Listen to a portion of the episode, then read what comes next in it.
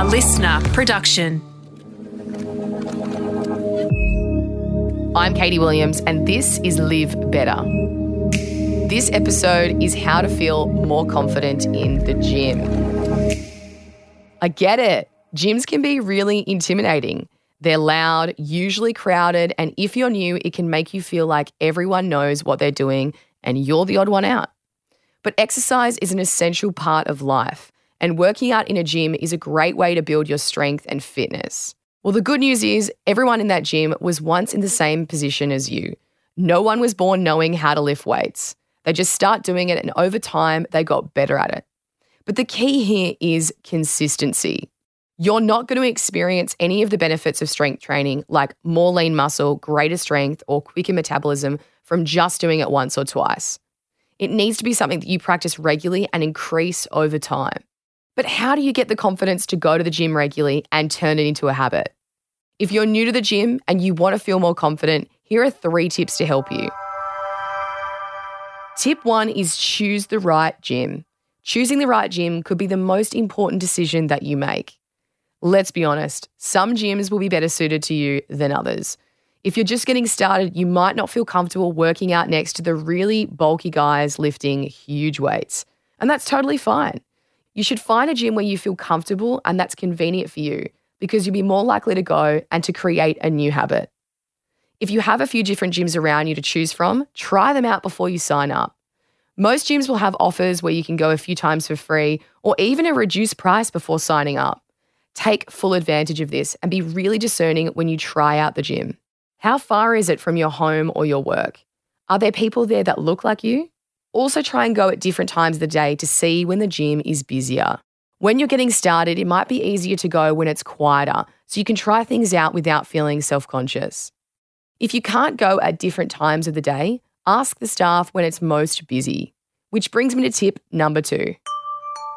Tip two is ask for help.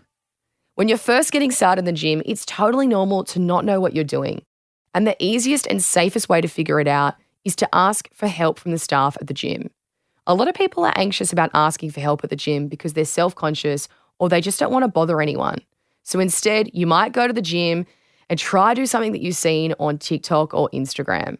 But if you don't know how to lift weights or use machines safely, you're putting yourself at risk of injury, which will put you even further away from your strength and fitness goals.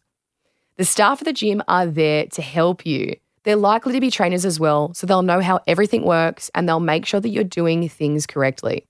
So when you're getting started, tell them that you're new and ask them if they can show you around and how to use different machines. Your gym might even have a beginner's offer where the staff might ask you about your goals in the gym and write you a training plan based on this. You're better off asking for help in the beginning rather than getting injured and being forced to take time off later. Tip three is focus on yourself. It's easy to get caught up in your head and feel like everyone at the gym is looking at you. This can feel even worse when you're at a new gym. It feels like you're the odd one out on the first day of a new school. But the reality is, no one is looking at you. I can say, as a trainer and someone who's been going to the gym every week for years, I've never looked at someone's workout and thought they're not lifting enough or they're not going hard enough. And I can guarantee that everyone else in the gym is focused on their own workouts too. An easy way to focus on yourself and your own workout is to go in with a plan.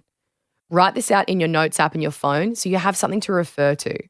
Know exactly what exercises you want to do and what machines you want to use. Write out how many reps you want to do and what weight you want to use. This will keep you focused on your own workout and you won't be paying attention to everyone else around you. And if you still feel like people are looking at you, try listening to music or a podcast to distract you until you start to feel more confident.